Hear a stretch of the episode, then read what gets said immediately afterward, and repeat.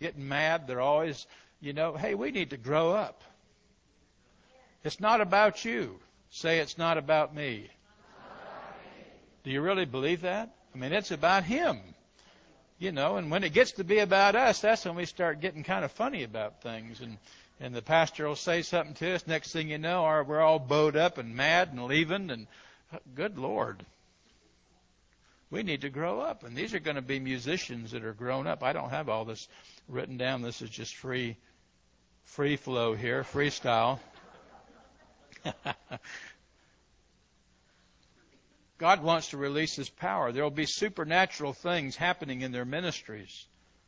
They'll be powerfully used in the prophetic and in signs and wonders. As we said before, this is definitely not entertainment tonight that we're talking about, but this is a powerful ministry of the Word of God and the flow of the Holy Spirit where God releases His power. People stand up and begin to sing, and people begin to weep you come to the altar and break, and they begin to sing, and the presence of God gets so powerful. All of a sudden, they got to, they start prophesying instead of singing the song. They start singing the, the word of the, the song of the Lord. Next thing you know, they're calling people out for healings and deliverance. Friend, I'm telling you, God's going to do a new powerful thing among musicians. And I really want to pray for those who have a sense that maybe God is speaking to them personally about this ministry and they're starting to catch something in their spirit. I wish that I could tell you more about it, but I'm telling you more about it than I could have told you even a couple of weeks ago. And I don't know a lot, but I see this thing coming. And I want, I want to pray for those that can say, I can see that. In fact, I feel like maybe just somehow I'm going to be involved in it. Would you stand up quickly? I want to pray for you. Hallelujah. Thank you, Lord, for musicians, minstrels, psalmists. Thank you for Holy Ghost songs that are going to be birthed. Some that will only be sung one time. They may be the best song ever written, but they are sung for a purpose and a reason and never to be recorded and written down and money made on it, just freely received, freely given. That there'll be powerful things flowing out of spirits that are in tune with you, Lord that they're not in love just with the music for the music's sake, but Father, they're, they've, they've laid all that down and they're there just to serve you, to allow the Holy Ghost to be the director, to be the one in charge, to, to allow the release of supernatural anointing and power and prophetic flow, Father God, and miracles to take place. Lord, I just speak that over these folks. I just bless them and release them to go forward. Whatever it costs them, let them be willing to pay the price to get there, Lord, in Jesus' name. Amen. I appreciate what our sister said about being marked and about paying a price for things. You know, that's always the way it is whenever God wants us to lead, to go on. We always pay a price. And God is not out to hurt you, He's out to kill you. and if you only think He's out to hurt you, you, you misunder, you, you haven't understood. You're not going to get out of this thing alive. I hope you know that one way or the other. And so, God help us. Now, just two quick things in Scripture I want to share with you.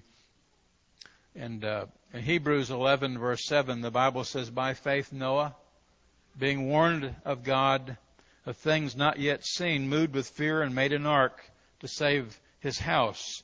I'm glad Noah was obedient, aren't you? We're all descendants of Noah. Everyone in this room, we're all related. Uh, you know, uh, some we're, we're all kissing cousins, I guess you could say, because we came out of Noah. If it hadn't been a Noah, none of us would be here.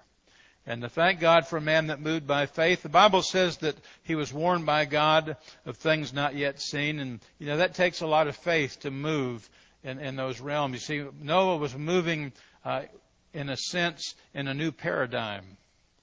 Uh, he, was, what God was speaking to him, there was no way that he had any reference point to explain it.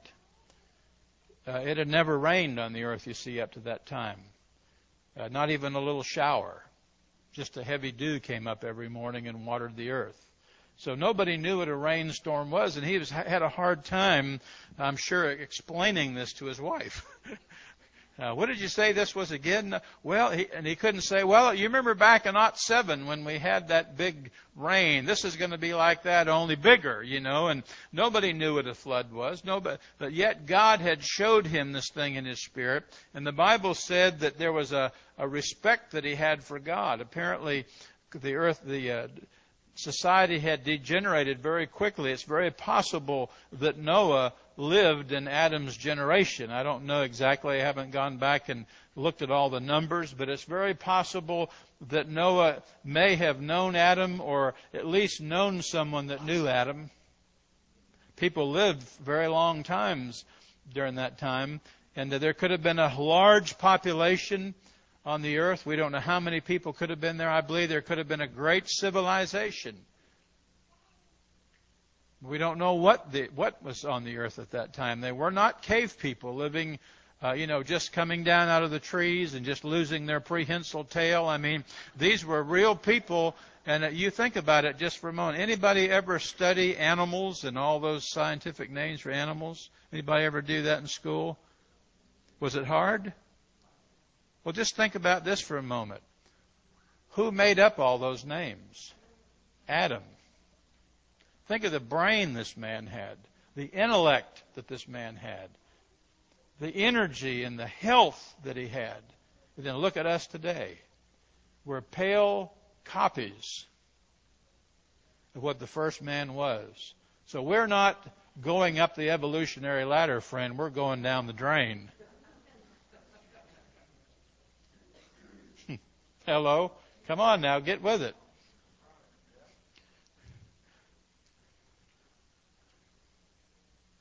So he was, he was moved to build something that had never been built in preparation for something that had never happened. Nobody had ever built an ark. It was the biggest boat ever built until just the last century. Think of that. Now, this was at least five or six thousand years ago, by any, most people's reckoning. And nobody until just the last century ever built a boat that even came close to the dimensions of the ark until then. and not only that, he probably built it in the middle of a big field. Now, what an awkward place to build a boat that probably weighed so many tons it was impossible to move it. Can you imagine building an ark in the middle of a field and someone saying, What are you building this thing for? And spending, spending 120 years on a project? Think about it. You think you think you got tired building this church? Think of that, 120 year project, preaching the gospel probably every day, never having one convert, building a totally useless piece of equipment that had no earthly use. He didn't even build it by a body of water, probably. And even if he built it next to a lake, there would have been no earthly way to get it into the lake. It was just a totally useless thing until the thing that he talked about that had never been seen before happened. And then it was the most useful piece of equipment on the earth. In fact, if you weren't in it, you were dead. Hello? We switch to the New Testament in Luke chapter 5. Jesus is preaching to the crowds. They're pressing in. There's Peter and I, can't. Who, was it Andrew and John that were fishing partners with Peter? There, they, they just finished fishing all night long. Any fishermen here? Anybody here that likes to fish? Few people fish when they used to like to fish when you had time. Like me, I love to fish. I look at my fishing rod, I think about it, and say, "Well, there you go," and I put it back in the corner. but I used to fish a lot, so I love fishing. These men were professional fishermen. They didn't do it for fun. They'd, labored all night and they they were folding their nets, mending their nets, get everything ready to you know to put everything away and probably go home and get a nap. You know, Peter's over there probably thinking, man, as soon as I get this net put away, I'm going to go down and pick up a copy of the Jerusalem Post, go by Starbucks and get a cup of coffee and a bagel. And I'm going to go home, put my feet up, and watch JNN for a while. Then I'm going to have a nap because I'm tired. I've worked all day. I'm just frustrated. No fish. Worst night we've had. And then all of a sudden Jesus said, "Excuse me, Peter, could you mind shoving your boat out on the water a little bit?" You know. And if I'd have been Peter, I said, "Why do they always pick me? I'm just getting ready to leave. Why didn't he ask Andrew or John? How come it had to be me?" So if but Peter was a nice guy, and he said, "Okay, Lord," and he moved his boat out a little bit, and Jesus stood in the boat and used the natural amplification of the water and preached to this crowd. And when he got all done, he looked at Peter and said, uh, Peter, one more thing. How about going out a little deeper and letting your net down? And uh, you can imagine Peter, oh man, if this is this is going from bad to worse. I'd, if I'd have been Peter, I'd have been thinking, now look, you're a carpenter, I'm a fisherman. Do I come into your shop and tell you how to make a table? You know, I'm the professional here. But he said, okay, Lord, whatever you say, I'll do it. He's probably hoping if I just do this, maybe he'll just get out of my boat and let me go home. So uh, he rowed his boat out a little deeper and dropped the net. Now, the reason I asked if there's any fishermen, so I lived some of my life down in southeast Florida, where the largemouth bass is the king. And you know, it's every sportsman's dream to catch the world record largemouth bass. Do you know why that is? How many have a good reason? That's right. If you catch the world record largemouth bass, you have become a millionaire. No doubt about it. You'll be a millionaire. Everybody will, they'll want you to wear that Billy Bob baseball cap that you, you know, with the, the name of their tackle on it and all that. I mean, just whatever. You'll get free bass boats, free for, you know, all terrain vehicles. I mean, you name it, you got it. Every kind of fishing rod and fishing line. You'll be the king. So if you were in a place where the world record bass was suspected to be, and that could probably at this point in time be 25 pounds plus, how many would go in there with hopes to catch that thing with nothing more than a little cane pole, a piece of string, and a safety pin for for a tackle?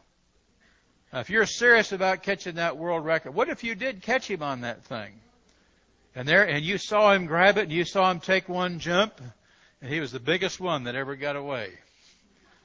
It's the biggest ones that always get away. The reason they get away is because we don't have the tackle to hold them. Amen? Now, this miracle that took place with this fish wasn't so much the fact that just that they caught fish. They'd fished all night. I mean, maybe they could have, Peter just could have been lucky and dropped that net down at just the right time and caught a few fish. But the Bible says when he let that net down, that the catch was so large that his net began to break. And as the net began to tear, Peter feverishly began scooping fish into his boat. The Bible says that he got so many fish into the boat that the boat began to take on water. He'd never had that many fish in his boat before. He'd never had that many fish in his net before because the net was still breaking. So he called his business partners and they rowed the other boat over and they began to scoop fish into that boat and it began to sink and the net was still breaking. Now, friend, I'm trying to tell you something here. Nobody had ever caught fish like this before on this lake. If they had, there would always be the opportunity to do it again, and they'd have had bigger boats and bigger nets. They had the equipment that they needed to fish that lake. They'd probably used that same setup for generations. But all of a sudden, something supernatural happened for which they were not prepared. That little fishing expedition almost put them out of business. See, it almost sunk both their boats and tore up all their fishing equipment. You're just not getting this, are you? Well, let me ask you something. What about, what if? How many of you know a backslidden person? How many of you know two? How about five? How about ten? Anybody know ten? Anybody know more than ten? Lots of backsliders around. What would happen if next Sunday all those backsliders that just you know, I mean, some of you may know the same ones, but just think about it. what if all those backsliders that you know decided to come back to the Lord and make things right, and they decided to come right here to this church? What would happen? Well, yeah, I, I used to fish a lot, as I said, when I lived in Florida, and being in the ministry, uh, contrary to some people's belief, you don't always have a lot of money. and uh, I remember I used to fish a lot. We'd, we'd eat a lot of fish in our diet, fish that I caught. And uh, I remember one day getting on a, in a little spot on a canal, just on I-95 there by where the 45th Street exit was. There's a little canal that ran across there. And, and I got on this little spillway one day, and in 50 minutes, or 60 minutes, excuse me, one hour, I caught 50 of the biggest bluegills I ever caught in my life. I mean, that means almost a fish a minute. That means dropping the line in, catching the fish, pulling it up, taking it off the hook, putting it on the stringer, and putting another bait on. I mean, just as fast as I could put it in the water. I had a stringer of fish from here to the ground. I was so excited and so elated. I got home and so excited until I remembered one thing. I had to clean every fish myself. See, the way it works in my house, I catch them, clean them, and cook them, and my wife eats them. So it's not like the old days when the fishermen come home, throw the fish in the sink, and say, "Fix them up, honey." Oh no, that was my deal. How many know it took me longer to clean them than it did to catch them?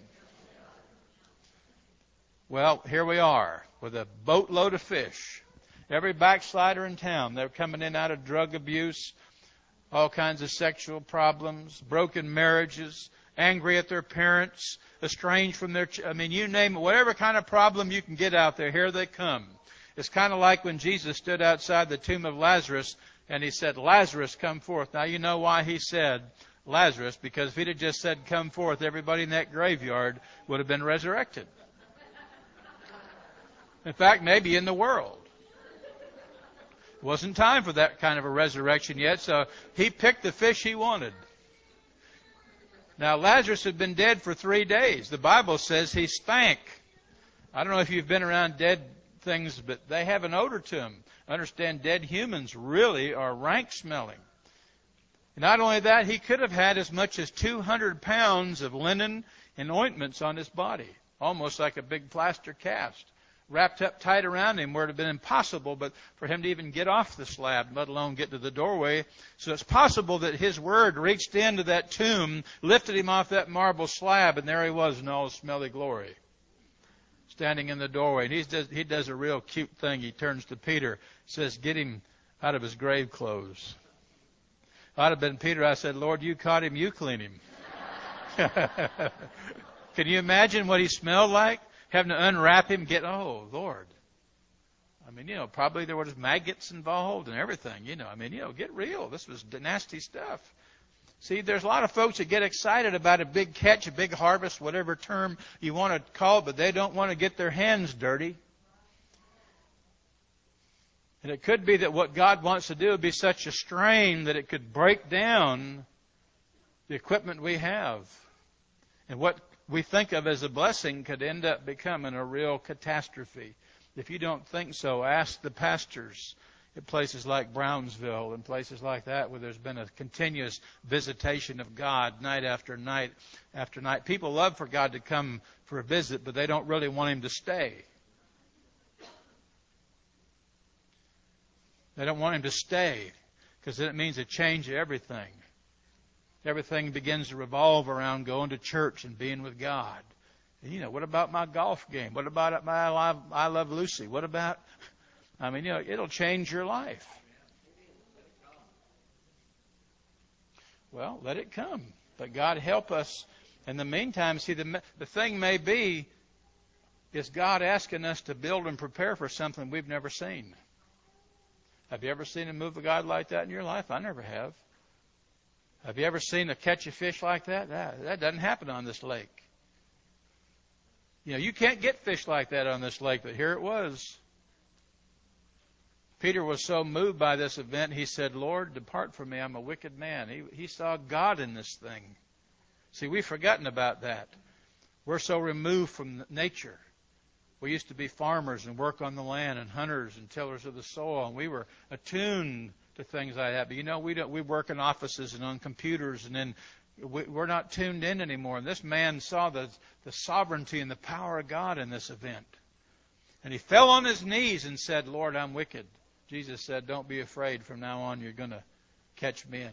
Your your fish catching days are over. Just wanted you to go out with a bang, Peter." But your fishing days for fish are over. From now on, you're going to fish with me for men.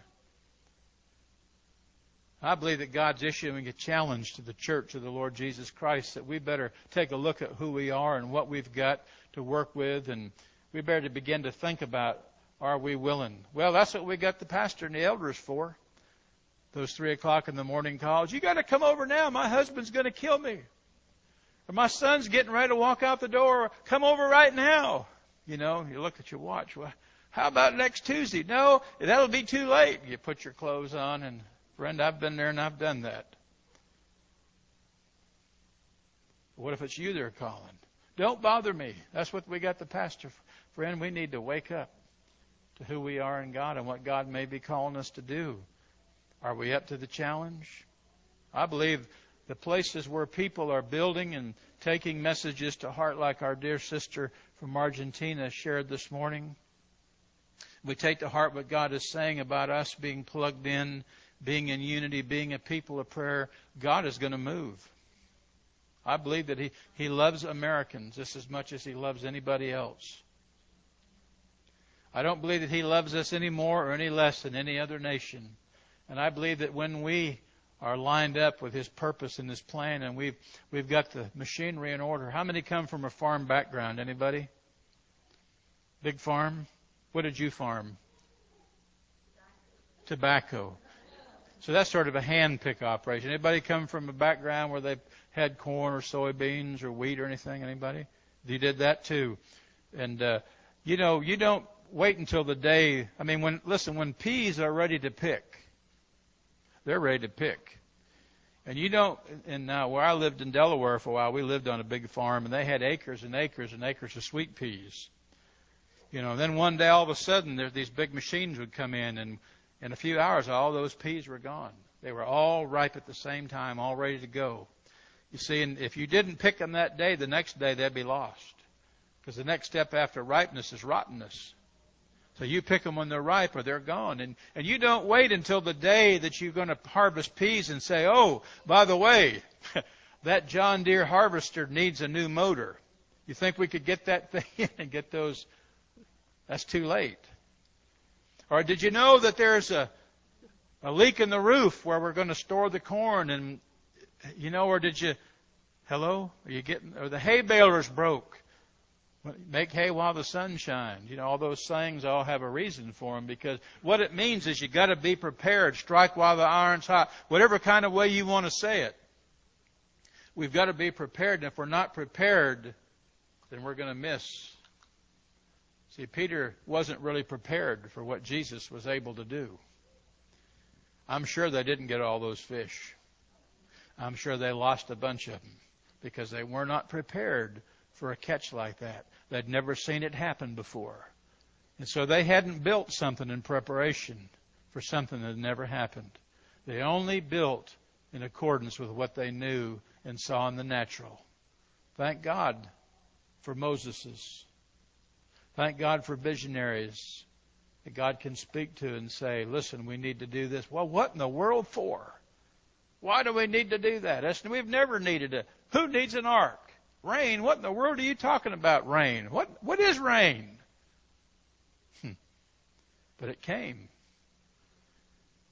And those that listened, his family, listened and built, were the ones that made it. And I believe that those who listen and build and prepare for what God is going to do in our land are the ones who are going to reap the benefits of it. The rest of us may find our whole operation sunk by the enormity of the need and our not being in place and our not preparing ahead for what God is wanting to do. Now, I just trust your spirit bears witness with that. If it doesn't now, then in days to come, God will stir you and prepare you. And it's not just about having a bigger building or a more, but it's all those things. It may be all those things. It may be that you'll have to have six meetings a day. I have a friend, uh, an acquaintance who's an apostle in Nigeria. In the city that they're in, they have built 90 churches. And in their church alone, in one church, they have six services a day on Sunday. Now, they're all, we would do it one pastor, one huge congregation, six meetings and wearing everybody out, but they each one of those services are a separate congregation with their own pastor, their own name, their own worship team. So when one congregation vacates the building, in comes the next one. But they're all lined up apostolically, and they're all building the same thing. They all have their own flavor and personality and style of doing things, but they're just flowing in a, in a powerful flow that has almost captured that city 100%. Powerful. Raising up ministries, taking their nation for God. We may have to think differently than we think now. Hmm. We may have to be willing to give some things away. I remember when my friend Alfredo Salinas came into my life. He is a, a Spanish pastor that I had a burden for Hispanic people in Delaware, and I could speak enough Spanish to get in trouble. Doesn't take much, does it? And uh, I had a burden for these people. We had a lot of Hispanic people in Delaware, and uh, I just began to see them, you know, and just like, God, how do we reach them? And even if I could reach them, their culture is so different than mine, and I can't preach to them right. And God said, I'm going to send you a Spanish pastor to work with. And this man came into my life, and he's an apostle.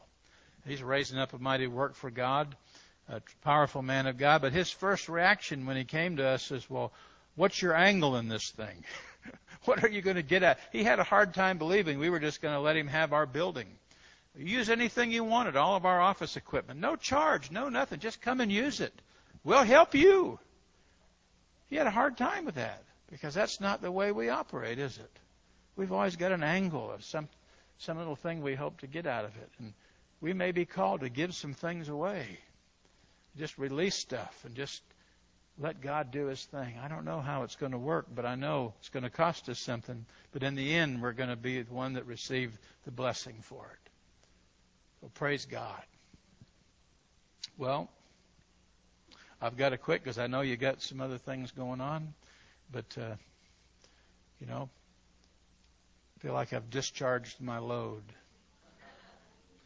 And, uh, you know, when I get up, I've got so much to say, and so I'm going to say it. So whenever you put me up, that's when I start, and whenever I'm done, that's when I finish. Amen. But I'm glad I came. And I'm really especially glad I got to hear this dear sister from Argentina. That pricked my heart. And uh, I'm thankful for, for the move of God in your hearts and in your lives. So bless you. Amen.